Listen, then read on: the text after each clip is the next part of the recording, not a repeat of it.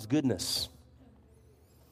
Um, we're reminded that in the midst of that tragedy that there were so many miracles that took place that kept it from being worse.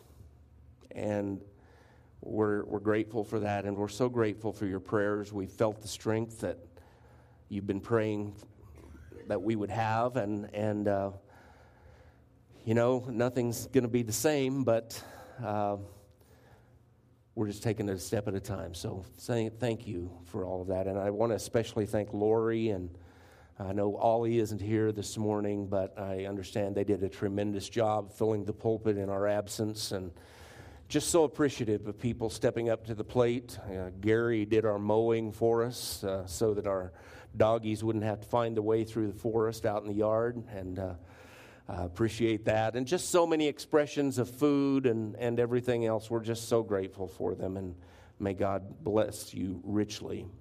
I don't know that I can do this after all. Um, well, obviously, most of you here today, if not all of you, know that our family has experienced this this loss and passing of our dearly loved Justin two weeks ago. And as I shared with Belinda that I wanted to be back in the pulpit this Sunday, it did seem very unnatural for me to to come back to the pulpit and, after all that's happened over these past two weeks, and just simply return to the sermon series that we've been preaching for the past seven weeks. So for that reason, I want to just talk to you this morning from my heart, um, and particularly to, to Trish and to our to our grandkids. I, I want to just give some words that that not only they, but uh, that I think all of us need to hear. You know, when you're going through situations like this, first of all, let me say, let me just ask the question, how do people go through this without Jesus? I have no, no clue. Um, and, and so from the very beginning of this, there have been, it, let me say it this way. I, I like it when I get to preach to you. It's when I have to preach to me that it gets difficult, you know?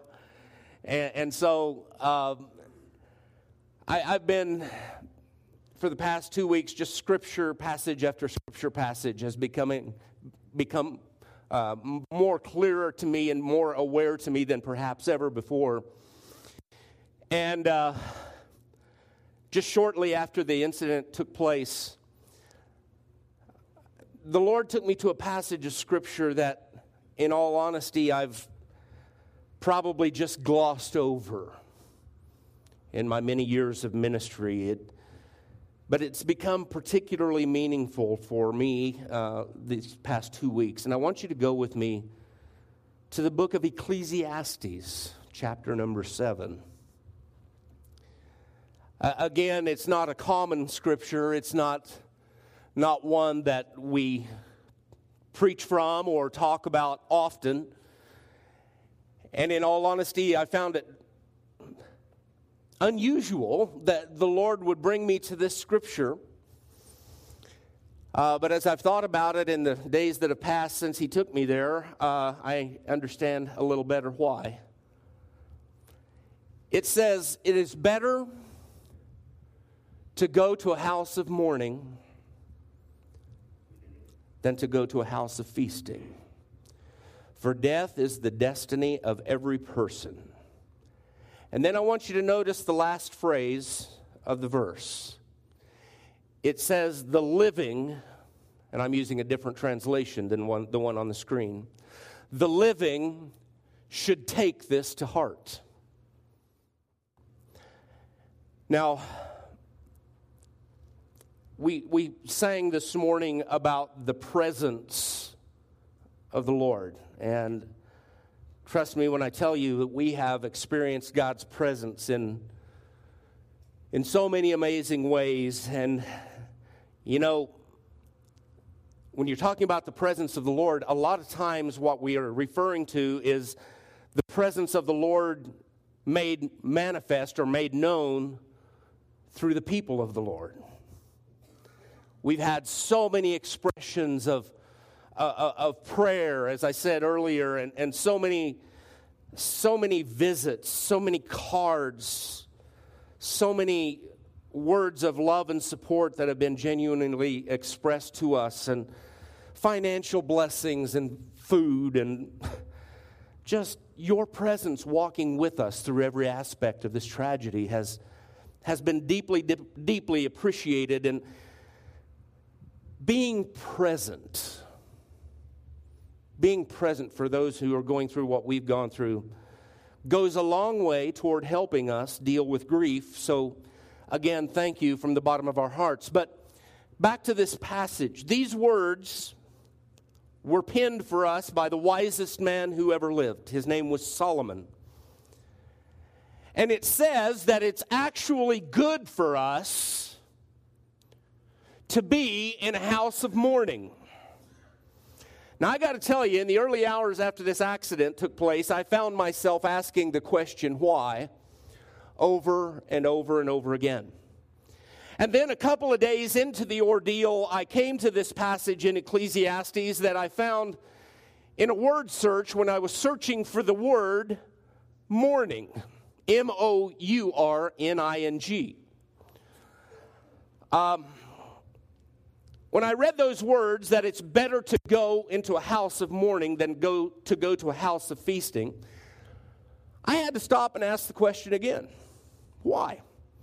Why would it be better for us to be in a house of mourning than to go to a house of feasting? And I came up with three reasons, two of which I think are very logical and very plain for us all to see, uh, although, again, the logic of them didn't make me feel much better, okay?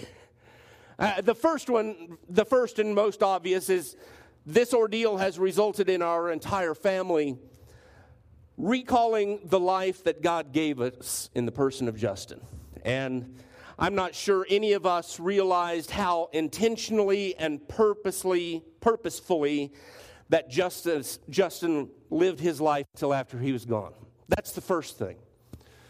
The second thing is it forced us to ask ourselves about our memories of him, to recall those memories. It forced us to encourage. It forced us to, to lean on one another more than perhaps we've ever leaned on one another ever before. Those are the two most obvious things. And they are wonderful things, and, and I think that our family will appreciate the lives of one another and lean on one another and encourage one another more than ever before. And for that, I'm grateful. But as the days have passed and as Justin's friend Ed Mathis made us very aware of at Justin's memorial service this past Wednesday, the primary reason that Solomon wrote these words is for the purpose of each of us considering our own mortality. Um, never have I experienced the truth of this statement more than just in recent days. One day can change everything. And I'm not sure we live with that conscious awareness of how fragile life really is. Um, as I've read the Gospels of Matthew, Mark, Luke, and John probably hundreds of times over the course of my life, one thing that I've discovered is that Jesus never officiated a funeral. Not one time. Do you know why? Because whenever Jesus came to a funeral, the dead were brought back to life. I love that. Now, I, I want you to go with me to another scripture passage found in the New Testament. It's found in the Gospel of John. And I want to read a story that I know you're familiar with. Um, and, and before you, I, I read that for you, let me just say, you know, the book of Hebrews, chapter nine, verse number twenty-seven, I, tell, I think it is, tells us that it is appointed unto man once to die. Everyone, I got bad news for you here this morning. If Jesus delays his return, every one of us here are going to die. Now, I don't mean to be morbid, but that's just that's just life. And death is a part of life, and it's not a matter of if we'll die, but when, and therefore, any time, I believe, is a good time for us to ask ourselves some basic questions. Questions like, am I ready to die? Questions like, where will I go when this life is over? And please understand, I'm, I'm not trying to preach another memorial service for Justin this morning, because when it comes right down to it, this service here this morning is for those of us who are living. And not for the person that we've loved who is no longer with us. It's for us this morning. John chapter number eleven. Jesus... When Jesus arrived, he found that Lazarus had already been in the tomb for four days. Bethany was near Jerusalem, about two miles away. Many of the Jews had come to Martha and Mary to comfort them about their brother. As soon as Martha heard that Jesus was coming, she went to meet him, but Mary remained seated in the house. Then Martha said to Jesus, "Lord, if you had been here, my brother wouldn't have died. Yet even now I know that whatever you ask from God, God will give you. Your brother will rise again," Jesus told her. Martha said, "I know that he will rise again in the resurrection at the last day." Jesus said to her, now catch this, "I am the resurrection and the life. The one who believes in me, even if he dies, will live. Everyone who lives and believes in me will never die, ever. Do you believe this?" "Yes, Lord," she said. She told him, "I believe you are the Messiah, the Son of God, who was come to come into the world." Having said this, she went back and called her sister Mary, saying in private, "The teacher is here and is calling for you." As soon as she heard this, she got up quickly and went to him. Jesus had not yet come into the village, but was still in the place where Martha had met him. The Jews who were with her in the house consoling her saw that Mary got up quickly and went out, so they followed her, supposing that she was going to the tomb to cry there. When Mary came to where Jesus was and saw him, she fell at his feet and told him, "Lord, if you had been here, my brother would not have died." When Jesus saw her crying and the Jews who had come with her crying, he was angry in his spirit and deeply moved. "Where have you put him?" he asked. "Lord," they told him, "come and see." Jesus wept. So the Jews said, "See how he loved him." But some of them said, "Couldn't he who opened the blind man's eyes also have kept this man from dying?" And then Jesus, angry in himself again, came to the tomb. It was a cave, and a stone was lying against it. "Remove the stone," Jesus said. Martha, the dead man's sister, told him, "Lord, he already stinks. It's been four days." Jesus said to her, "Didn't I tell you that if you believed, you would see the glory of God?" So they removed the stone, and Jesus raised his eyes and said, "Father, I thank you that you heard me. I know that you always hear me, but because of the crowd standing here, I said this so they may believe you sent me." After he said this, he shouted with a loud voice, "Lazarus, come out." The dead man came out, bound hand and foot with linen strips, and with his face wrapped in a cloth. Jesus said to them, "Loose him and let him go." Whenever Jesus came to a funeral, the dead were brought back to life. You know, when that happens at a funeral, the funeral's basically over. Um, I don't say that to, to be cute. I, I say that because this funeral that we read of in John chapter number eleven is a little different. This was a funeral for a man who was one of Jesus' best friends.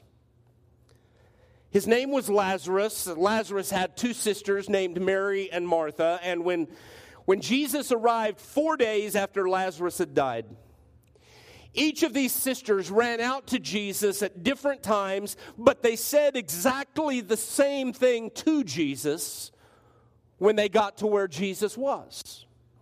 And what they said was this: "Lord, if you had been here, my brother would not have died."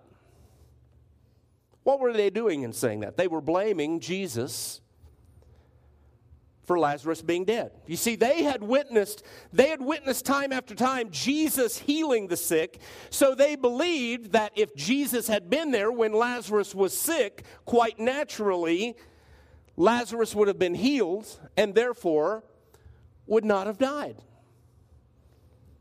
Now, I mentioned that in those few first few hours and days after Justin's passing, I asked the question why many times, as if it were God being the one responsible for his death. I would cry and I would question, God, with all the dads out there, why did it have to be him? Probably the most hands-on, involved dad I've ever known, and I mean that from the bottom of my heart. Why? Now, I've shared with you my asking of that question, and I've shared it with many of you who have experienced similar situations to the one we have. And I've been assured by those, as I have assured others in the past, that it's all right to question God. It's all right. God can handle that. It's okay to ask God why he would let the one that we love die. But notice, notice when Mary and Martha come to Jesus and say, "Lord, if you'd been here, this wouldn't have happened." Notice that Jesus didn't scold them for blaming him. He didn't scold them. He didn't chastise them for their words.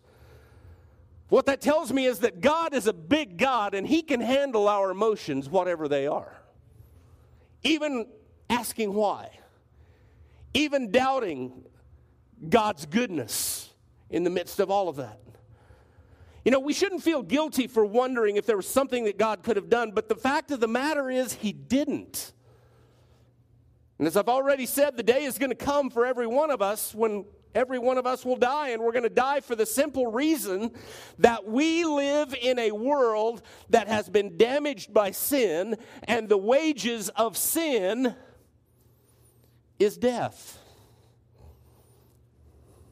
Now, what I find interesting about this story from John eleven is how Jesus responds to Lazarus dying. We read that Jesus was deeply moved. What was it exactly that was moving Jesus to the point of weeping? Well, undoubtedly, he lost a close friend. That was heavy upon his heart. But I believe the primary reason that Jesus wept is he saw and sensed the hopelessness of those who were left. He grieved because they were in mourning. They were grieving at the loss of this loved one. So when Jesus comes to Lazarus' grave, he could, he, he could have said something extremely profound, as he had done time and again. But Jesus doesn't preach a sermon. He doesn't make any powerful observations. It just says that Jesus wept. He wept. The shortest verse in all of Scripture. And yet I believe it to be one of the most profound scriptures in all the Word of God. Here is Jesus of Nazareth, the world's most complete, most perfect man, attending the funeral of a friend and being moved to the point of openly weeping. And he weeps without embarrassment, without apology. And those standing by noticed him weeping, and they said, "Boy, he must have really loved him." Why do I bring that up? Well, there's been a lot of crying in our family the last couple of weeks, and many of our friends have done their fair share too. So I want to just say, crying is okay. If it's okay for Jesus to cry, it's okay for us to cry. But then that brought me to another passage of Scripture. It's found in the Psalms, where the psalmist says in Psalm fifty-six, verse number eight, God put my tears in your bottle. Have you ever wondered about why God would collect tears? You know, people collect a lot of things. People collect things that they're interested in, things that are of value to them, things that are rare. But God collects the tears of those who cry out to Him, because He's interested in our tears. He knows that our tears are of value. He's not just interested in our pain, friends. He considers our tears to have great value. Tears that are shed before the throne of God are never wasted. Never. They may dry up where they fall on our faces, but they do not dry up or evaporate before God. Those tears that God collects are priceless treasures to Him, and He keeps them for His safekeeping. You see, when we grieve, God wants to say to us, don't bottle up the tears inside yourself. Let them flow. God knows that it's unhealthy to bottle up too many tears inside. He knows that the volume of our tears is too massive for us to carry, because they start squeezing against every fiber of our soul and creating this, this inner pressure cooker of pain, heartache, and grief. And God, so God gave us tears as a means of cleansing our heart, cleansing our mind, cleansing our soul. They wash, and they wash, and they wash. They wash away anger. They wash away grief. And, and in, just having said that, if we hold them in, nothing will get washed out. Our bottle for tears, our bottle, can only hold, hold so much before it explodes. And that was why the psalmist wrote these words. He told God, God, my tears are too many. I, I, I can't even hold them all. So he asked God, put my tears in your bottle. Now, having said all of that, that's easier said than it is done. No doubt the thought has crossed my mind, God, and I'm just being real with you this morning, okay? God, why should I trust you with my tears when you let this happen? It's a question I've asked God more than once throughout the course of my life.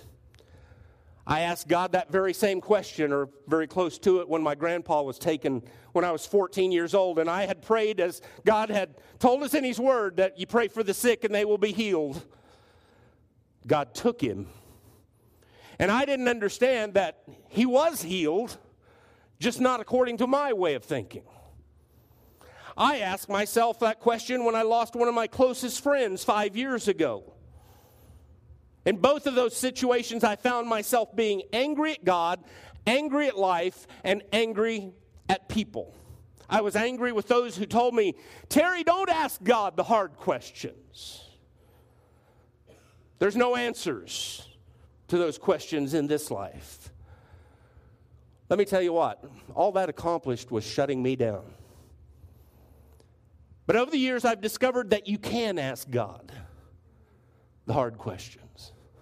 You can.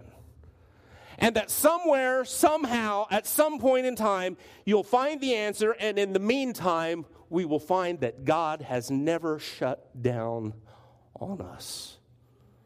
Never. So God has been in this moment with us. He knows. He feels our pain. Our weeping is okay. Our crying is okay. Our trembling is okay. And in those moments, God is saying to us, just let me hold you. Let me embrace you. Your tears are sacred to me. And when you can't bear the grief, when it's too much, Let me help you with them. So I said all of that to say this. I'm convinced that God weeps with us. He knows our pain. He feels our hurt. And if we'll let him, he'll work inside of us to bring comfort to our pain.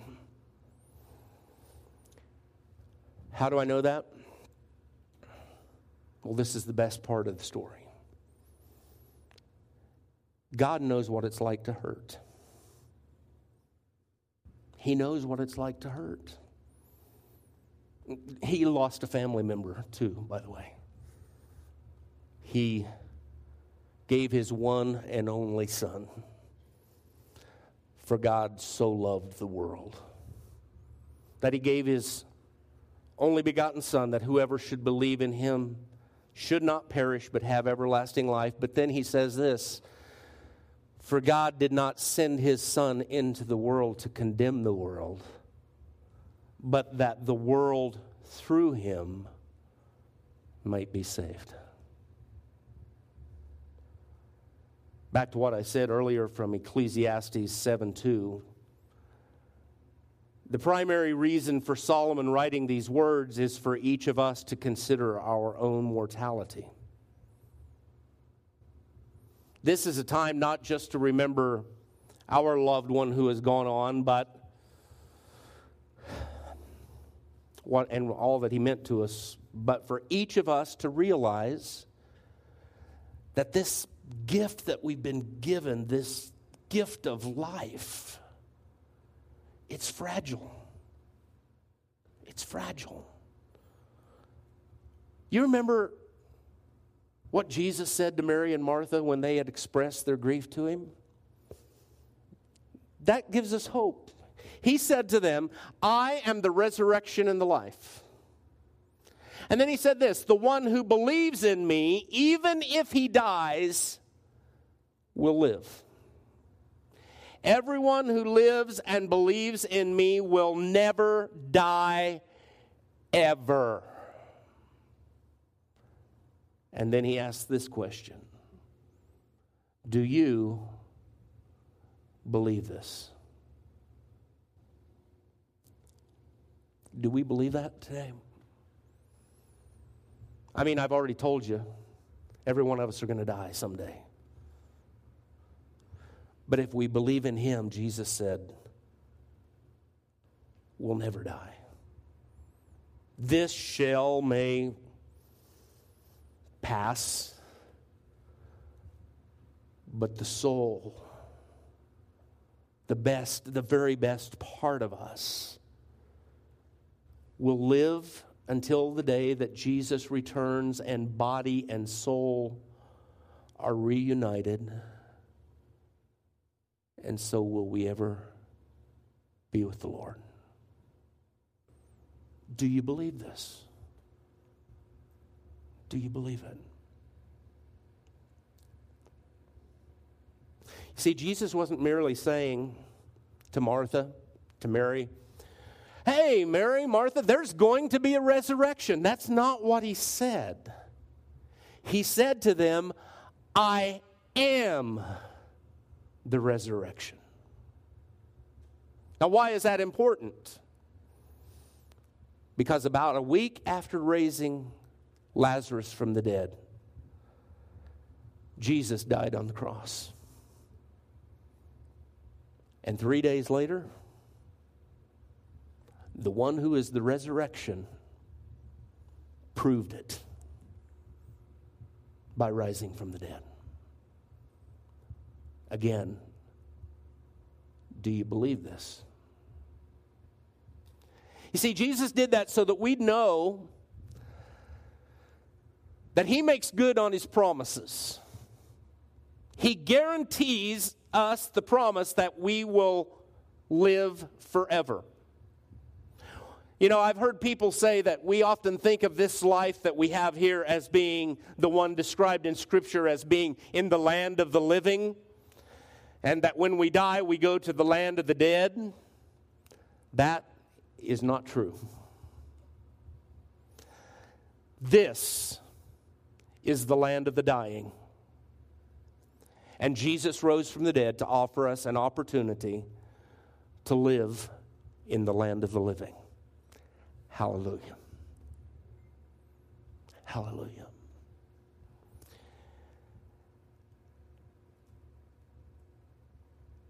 As I thought about these words, I couldn't, I couldn't stop my reflecting without going to a passage in Revelation chapter number twenty-one, where John the Revelator is seeing in a vision all that is going to take place in that time when Jesus restores everything and everyone to newness of life. It says in verse four, God's dwelling is with men, and he will live with them, and God himself will be with them and be their God.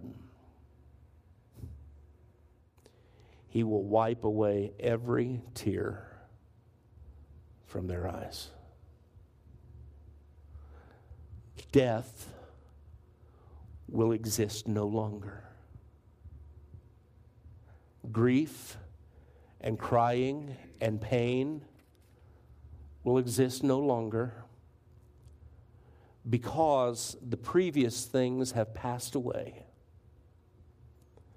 Then the one seated on the throne said, "Look, I am making everything new."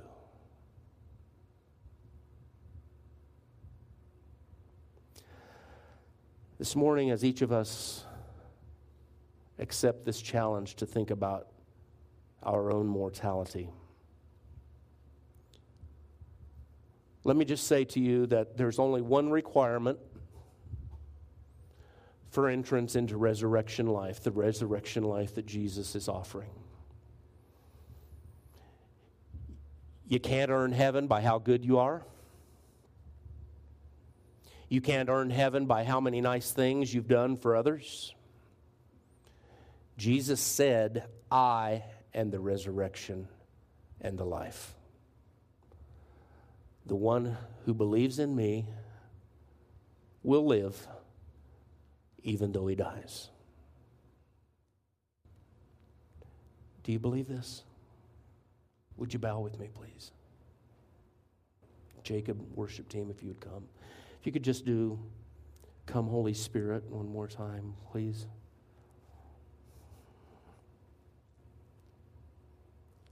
Lord Jesus, I know that this is probably a different message than anyone who has come here this morning expected or anticipated. But Lord, I've just been reminded so often, given recent events, of the fragility of life. How things can change in an instant. How we can face eternity at a moment's notice. And God, I know as well as I'm sitting here this morning that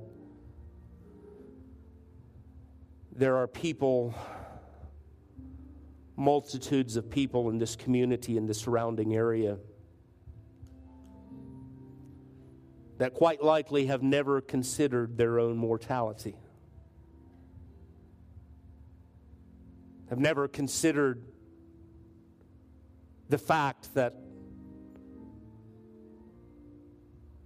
one more breath and it may be over. You've told us it's appointed unto man once to die, and after that, the judgment. So, God, when we come to that moment, all that is left is to consider the question, where will we spend eternity? Lord, I'm so thankful that we didn't have to ask that question. regarding Justin's life. We know. We know that he's with you. He made that decision very clear to everyone that he came in contact with. And so we know where he's spending eternity. But the question for those of us here today is, where are we spending eternity? As Ed made very clear in his funeral message on Wednesday, we're going to spend it in one of two places. In heaven with you, Jesus, or in a place of torment where the fire is not quenched and the worm never dies. Lord, there's just no good reason, no good reason for any one of us to, to take the chance of entering into eternity without knowing where we're going to spend eternity. And it's so very simple. You're the resurrection and the life. The one who believes in you will never, ever die. And so the question that we pose as we close this message this morning to each and every one of us in this room is, do you believe this? And if we believe that, God, then there's no good reason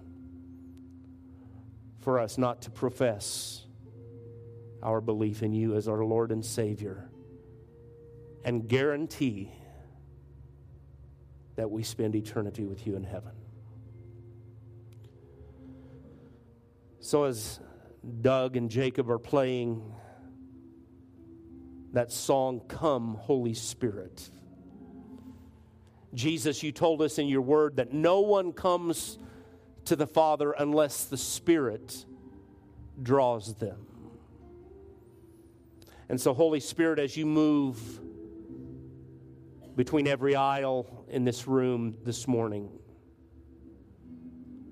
as you approach every person in this room this morning, I'm praying, Lord, that the words that have been spoken from your word will have a drawing effect. Many of us in this room, Lord, have already, already made that decision. We've already made that election that we believe that you are who you say you are. The resurrection, the life, the Messiah, our Savior, our Lord, our Forgiver, our soon-coming King.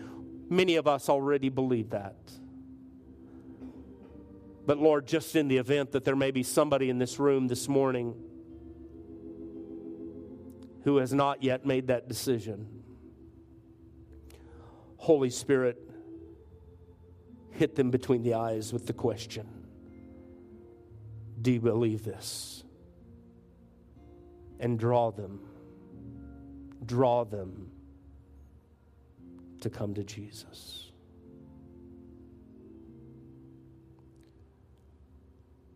Every head bowed, every eye closed, and please, no one looking around, not even me. This is between you and God. Do you want to know where you'll spend eternity?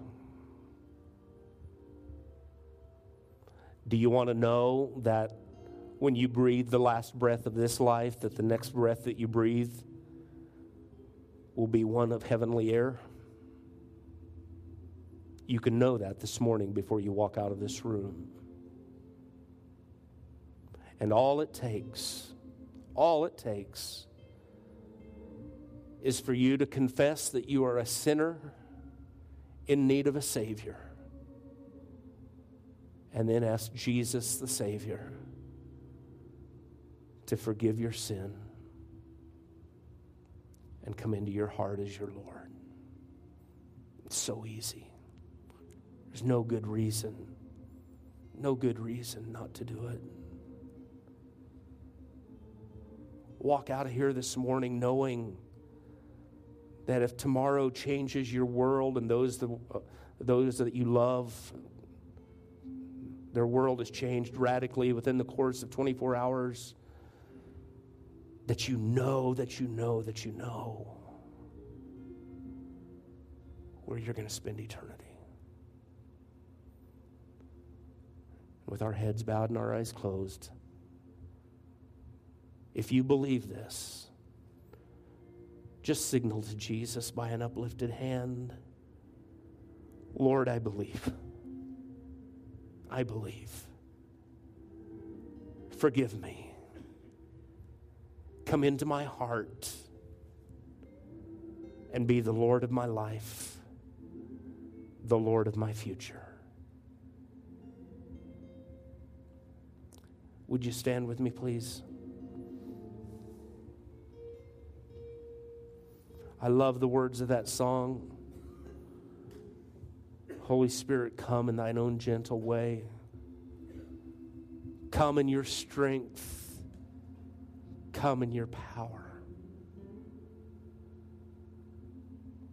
Comfort. Cleanse. Let's sing it together. Come, Holy Spirit, I need thee. Come, sweet Spirit, I pray.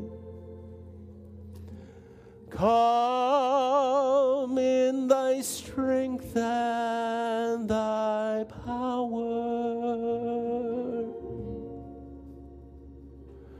Come in thine own gentle way. Friends, you see, the thing about the Holy Spirit, he's not going to beat anyone over the head to get them to do what he wants you to do.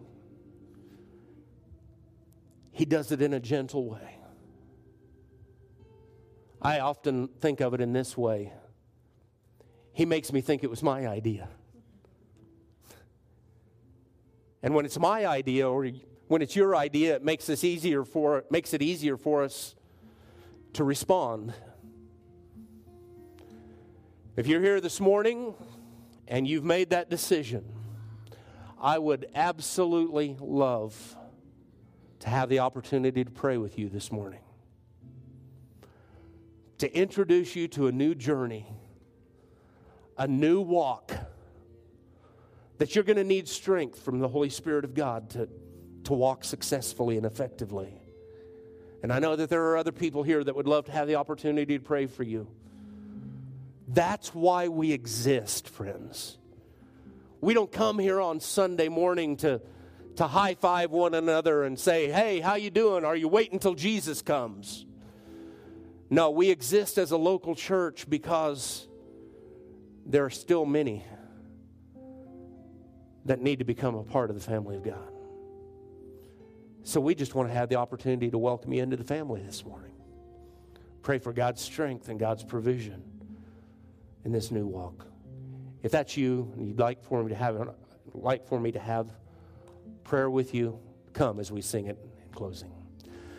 Come, Holy Spirit, I need thee. Come, sweet Spirit, I pray. Come in thy strength and thy power. Come in thine own gentle way. Holy Spirit, I thank you so much for the peace that I feel in this room right now.